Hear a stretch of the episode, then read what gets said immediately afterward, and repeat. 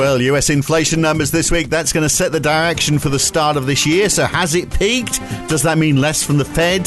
Can we see the 2023 bounce back happening faster than expected? And what about China? Will they get over COVID and get on with it in terms of playing their part in the global supply chain? And do we have to temper all of this optimism with the reminder that COVID is still around and it's still killing people? If we look at the numbers out of the UK overnight, and what about that war with Russia? That's still waging as well, and it's not getting any better. So, optimism, tempered with a hard dose of reality at the start of 2023. But welcome. It is Wednesday, the 11th of January 2023. It's the morning call from NAB. Good morning. Okay, well, the US dollar is up 0.3% on the DXY this morning, but down by 0.3% so far this year. The Aussie dollar, 0.4% down this morning, but so far this year up 1.3%, almost at 68.9 US cents. It was 66.8, a whole two cents uh, lighter uh, when we uh, took a break for the holidays. 10 year Treasury yields rose 9 basis points this morning. They're at 3.6%, 26 basis points lower than the start of the year. Two year yields are up over 5 basis points this morning, but down 50 15 basis points so far this year. Aussie 10 year yields at 3.7%, uh, which is pretty close to where uh, we left them uh, just last year, but down 33 basis points since the start of the new year. And equities, well, the S&P 500 is flat today, just about, but some intraday volatility, the same as yesterday. But uh, year to date, it is up 1.5%. The Dow also a little up this morning and up 1.1% so far in 2023. The Nasdaq up 1.8% so far this year, but year year to date, the Euro Stoxx 50 well, that's up almost 7%. The FTSE 100 up 3.3%. The Hang Seng up 7.8%. Uh, the ASX 200 is up, but just 1.2%, allowing for that uh, 0.3% fall that we saw yesterday. And oil, well, WTI is worth a little over 75 now. Brent is a smidgen over 80. We left it uh, just before Christmas, just a little below 80, so no massive moves. But let's start by looking at some of those moves uh, with the first uh, episode back after the break. NAB's Ray Attrill is with me this morning. So, interestingly, Ray, uh, if we look at currencies, one of the biggest movers is the Aussie dollar. Now, presumably, we can put that down to continued optimism that there's going to be increased production coming out of China. Yes, it is. Good morning, Phil, and uh, happy New Year to everybody. Nice to be back. And yeah. um, yes, if I look across um, markets that, that you know the numbers that you've just read out, I would say that the biggest single driver uh, of a lot of those moves was actually the US numbers that we got at the end of last week, particularly the um, services ISM or the you know, Purchasing Managers Index, which fell below 50, and actually was telling us that the um, the earlier weakness in the S and P global ver- um, vintages that everybody tends to ignore were actually telling the right signal. And the, the significance of that, um, you know, is that effectively the US, if you take those numbers literally, has lost its sort of global growth leadership um, position. Um, and, and, that's been a key uh, prerequisite as far as we're concerned for uh, a continuation of the dollar weakness, US dollar weakness that we saw at the end of last year. Mm. So that has shown up, uh, as you mentioned, with um, Aussie as actually being the strongest G10 currency of the year. Um, but then if I look at the China side of things that you've just mentioned, um, you know, China's reopening, um, you know, continues apace, um, you know, despite some pretty alarming um, COVID news relating to that. I was reading that uh, one of the, the third largest province in China, they reckon 90% of the population may have contracted COVID since mid December. Uh, but markets are obviously traveling with optimism that uh, this is all going to be, you know, fine and dandy by the end of the first quarter. And we've actually seen the Chinese currency appreciate. Well, they've just got to get through it, haven't that's they? Right. I mean, that, that's mm-hmm. what everyone was saying. I mean, the, the, faster, if they're going to go through it, the faster they do it, the faster they can get on with well, life. That's right. So the view that, that herd immunity will be achieved, you know, pretty rapidly, uh, you know, I think is, is a message mm. not lost on, on markets, even though it's going to cause more uh, short-term, you know, health-related and economic pain. But um, coming back to Aussie, the point is that the Chinese currency has strengthened by over 3% since the end of last year. That's a, a, pretty big move. It's a bigger move than any other currency. And uh, as we've often remarked, there's a bit of a direct read through from the performance of the Chinese currency through to the likes of the Aussie and the Kiwi dollars. And I think that's the reason that within a, you know, a generally weak US dollar environment, we've seen, um, you know, we've seen the Aussie um, being the outperformer. And the other thing I think to note is that um, in the payrolls numbers that we had last Friday from the US, uh, average hourly earnings were down at 0.3% on the month, a bit weaker than expected, and are, running at around a 4% annual rate, which is actually not inconsistent with the Fed's view uh, of what would be consistent with achieving the inflation target over time.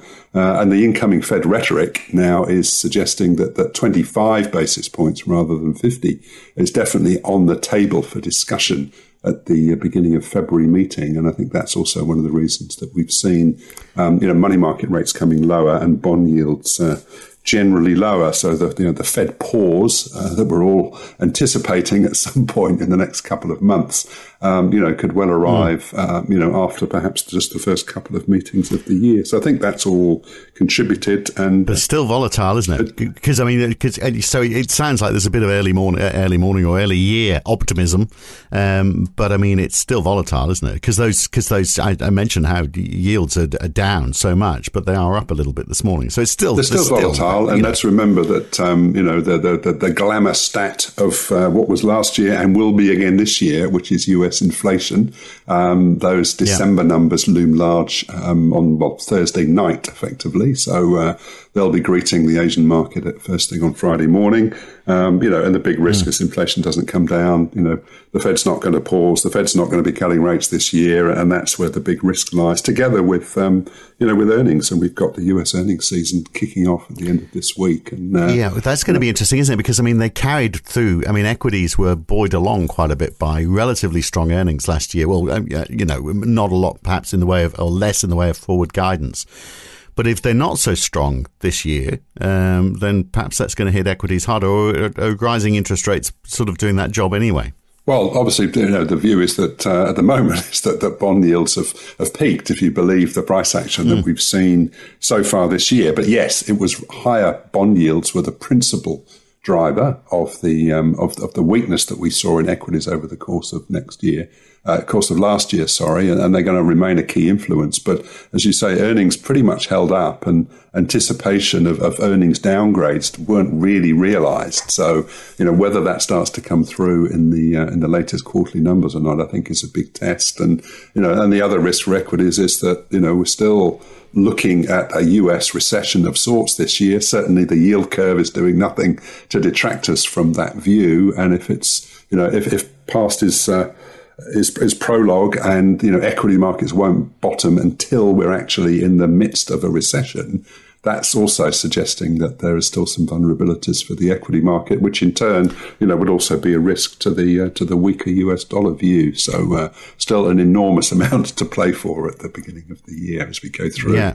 the following well, months. Certainly, small certainly small businesses aren't happy, are they? We had the NFIB Small Business Optimism Survey overnight. That fell in December down to 89.8. The average, 49 year average, is 98. So well below that. And this is the 12th consecutive month that has been below that level. And the two big concerns, obviously inflation and the other one, jobs. So 41% of business owners said they're finding it hard to fill jobs. That's down a little bit on November, but just three points. So it's still historically high. So that tightness in the labour market, I mean, that's just not going away, is it?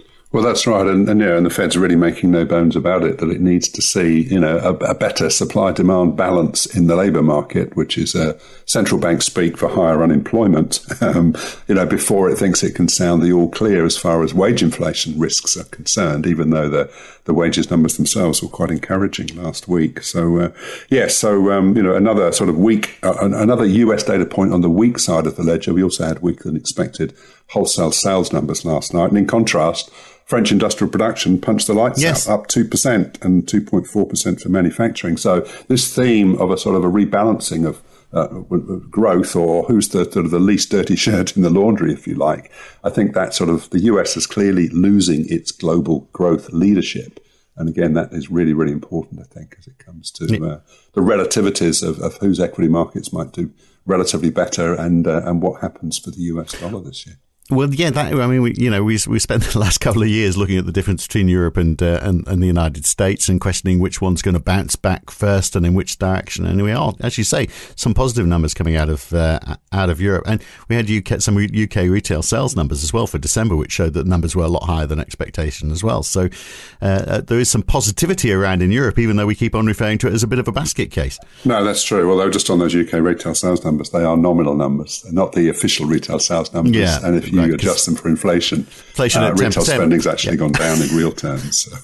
yeah, yeah, there we go. I need sure. to dampen your early year enthusiasm. It's just, well, there we are. I was trying to put some positive. I was trying to put a positive spin for the start of the year. Thanks for ruining that. Look, uh, Jerome Powell, uh, he's been talking at the uh, Riksbank symposium on central bank independence in Stockholm. I mean, he didn't have a lot to say. He was actually talking about climate change and basically the role of central banks, which is that they shouldn't have any role in it whatsoever. Uh, it's not their job. Uh, but he didn't say anything at all about monetary policy. Now, is that because that just it wasn't the time and the place? I, I would have thought if he had something to say, he would have managed to weave it in. The fact that he hasn't said anything at all perhaps suggests he hasn't got anything new to say. He's just holding off for the moment. Possibly, although this remember this was a, a, symposium specifically on the topic of central bank independence, so it wasn't really mm. the forum for that. And there are a whole host of central bankers there, and I haven't seen anything from any of them of any great relevance to monetary policy. Although one quote I did pick up from uh, from Jay Powell said that what the Fed is doing to bring down inflation won't be politically popular, and we know that, and that's why we have this institutional arrangement that provides more autonomy to do our job. I wouldn't read anything into that as to what it means for next month's Fed yeah. decision, but uh, you know, that just mm. a, a, defence of, of independence at the time when central banks are clearly, you know, having to do things which are inevitably uh, politically unpopular. And Janet Yellen's been meeting with the five finance ministers, so Australia, New Zealand, like the Five Eyes, but for finance, so Australia, New Zealand, the US, Canada, and the UK, uh, mainly talking about uh, economic coercion against Russia, apparently, and uh, the ongoing effects of COVID. Uh, the interesting thing is uh, she's been asked to stay. I'm not sure if this is big news or not. I mean, J- Janet, uh, Joe Biden asked if she could stay on, and she said yes, if that's news. So she's going to be in that role for a while longer. Right. And they've got a debt, you know, and this is good old fashioned news. The debt ceiling is looming. That's right. And, you know, the early exchanges that we've had in the US House of Representatives, where Kevin McCarthy at the, what was it, the 15th time of asking, has been elected speaker, it's pretty clear that, um, you know, the debt ceiling is pretty much the only leverage that the House Republicans have in their efforts to try and unravel um, a lot of the, uh, the, the policies that have been approved by the Biden administration. Um, you know, in the last year or so, particularly things like I think eighty billion dollars of funding for the Internal Revenue Service, which um, you know, seems to have a lot of uh, Republican supporters quaking in their boots that they might have to actually have to pay the tax that they're due. And uh, so they're trying to repeal that, for example. And uh, obviously, with the Senate still controlled by the Democrats and the president having a huge amount of veto power, you'd say that none of these, um, you know, efforts are going to amount to anything. But when you've got the debt ceiling fight looming, which might not be until mid-year, it does give Republicans some kind of leverage to say, well, we're only going to support a rise in the debt ceiling if you you know, support our efforts to repeal X, Y, and Z, for example. So uh, that fight uh, is still, you know, in the future. But I think that the, the stage has been set, if you like, for, for what 2023 uh, brings as far as uh, what goes on in the Beltway. Mm. Now, uh, we had inflation. The inflation numbers in, in Tokyo now are close to 4%, obviously well above the, the target for the for the Bank of Japan. So, I mean, that's going to be the question. What does the Bank of Japan do? And also just uh, the new yuan loans as well. We're just going back to China, 1.4 trillion up uh, from 1.2 trillion in December, uh, but a slowing in the growth of the money supply. So what, what can we take from all of that? Well, I think on the China numbers, it does show that, um, you know, credit demand remains relatively weak, but the fact that bank that all the growth that we're seeing is coming from bank loans, and most of that will be from the uh, effectively the state-owned banks, shows that uh, you know the government and the PBOC effectively, you know, telling the banks you've got to go and make loans because we're, you know, getting the economy, you know, backfiring is an imperative, but other mm. forms of financing are you know, are, are, clearly, you know, not reflecting that uh, that desire. And uh, as you say, money supply has, you know, had been picking up in the last couple of months as he's back a little bit. But um, but let's remember the, you know, the circumstances of December, um, you know, where the, you know, the very short term impact of, of, of, unwinding of uh, zero COVID restrictions was to was to actually cause less economic activity rather than more. I think, as people were even more frightened about going out. But um, so a few overs and unders in, that. But as for the Japan CPI numbers, yes, 4% now, the headline inflation rate as far as Tokyo in December is concerned, which will flow through to the nationwide numbers next month. Um, you know, does that, that sort of just adds to the sort of, you know, the, the, the fevered speculation that, uh, the 0% YCC policy and negative policy rates are on borrowed time. Our view remains that uh, the BOJ will want to see um, this year's wage rounds that won't begin until March and probably won't end until early Q3 um, you know, before they're convinced that uh, two uh, percent plus inflation on a sustainable basis can be achieved. So our call is still for policy changes in the second half of the year, but uh, obviously after that bombshell of the, uh, the the change to the YCC tolerance range that we had in December, you know, we can't uh, you know, emphatically say that, that, that no policy changes will come until then. Mm. But that's still our, our, current view, at least. But um, we're already seeing markets testing that 0.5% upper limit on the uh, the YCC with, with scheduled and unscheduled bond buying. So um, that's going to be a, you know, an ongoing source of uh, speculation and volatility in the yen, I would suggest this year. And, and, here's a word of caution about the bounce back anywhere in the world. But uh, if you look at the UK, I mean, you mentioned in China how uh, the, the, the infection rates in parts of China, numbers out overnight from the UK, excess deaths last year, 9% more than in 2019. So there were 38,000 deaths in 2022 that COVID versus 95,000 in 2020. So that obviously that was the worst year. So even last year, it was still 40% of the peak year. And those excess deaths peaked in December. So sort of last month. So people are still getting ill with this things. People are still dying from it, which obviously means, you know, that reluctance to work. So that creates uh, labour pressure um, strains, and um, overall, we're going to be less productive if people are off work as well. So we can't ignore the fact COVID is still around. No, absolutely. And uh, talking, you mentioned productivity there, but if you look at the productivity numbers around the world, um, you know, the UK's productivity rates, I think, have sunk to the levels of Italy um, in the last decade, and mm. you can probably look at Brexit and other factors and, and, talk about that ad nausea in terms of the underlying causes. But yes, this uh, today. this can only add to the challenge that uh, the uh, the Conservative administration under Rishi Sunak has to try and improve um, underlying growth prospects for the economy. Now, uh, we have a bit of a long one to come back with, aren't we? Sorry about that, folks. We, we will try and keep the, the, the length of these podcasts down a little bit, but there's a bit going on, including, uh, you know, part of why we're back today of all days. We've got some important Aussie numbers. We get the monthly CPI for November. That's slowed in October but we are expecting expecting it to have uh, risen again in November, aren't we? And then we also get retail numbers for November out today as well. But sort of like that, so you know, we don't have to wait long for December, which is going to be a lot more interesting, I suspect.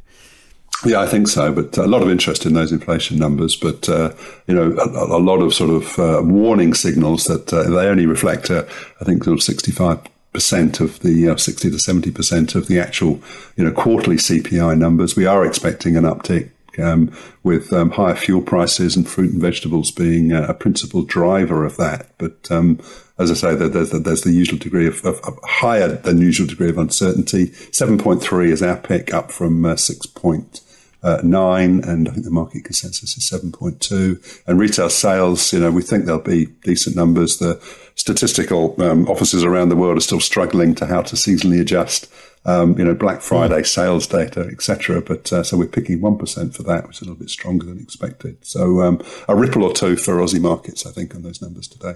Right, and yes, yeah, so you mentioned US CPI, which is on Thursday. So I mean is is is the question has it peaked? I mean, are we, are we expecting it to, to, to, to go down? I mean, the headline for November was seven point one percent, wasn't it? Has it peaked? We do th- we do think it's peaked, and I think the question will be how far has it fallen? And, and the consensus numbers, are that the headline numbers, going to be off about half a percent on November, and the core ex food and energy by about 0.3. I think if we, uh, you know, if we get falls of that magnitude, then that will play with the grain of the uh, early year moves we've seen across markets. But if we were to get a significant upside surprise, then uh, that is going to be a, a challenge to mm. uh, a lot of that optimism that's building that the Fed might not be too far away from uh, from pausing its policy tightening cycle. Right. Well, very good to have you back on again, Ray. We will catch you again soon. Will do. Thanks, Phil. Good. Can you imagine if those uh, those inflation numbers actually rise uh, this week? We can't take anything for granted at the moment, can we? Uh, that's it for the morning call, the first one of 2023. I'm Phil Dobbie. Back again tomorrow morning. Thanks for joining us.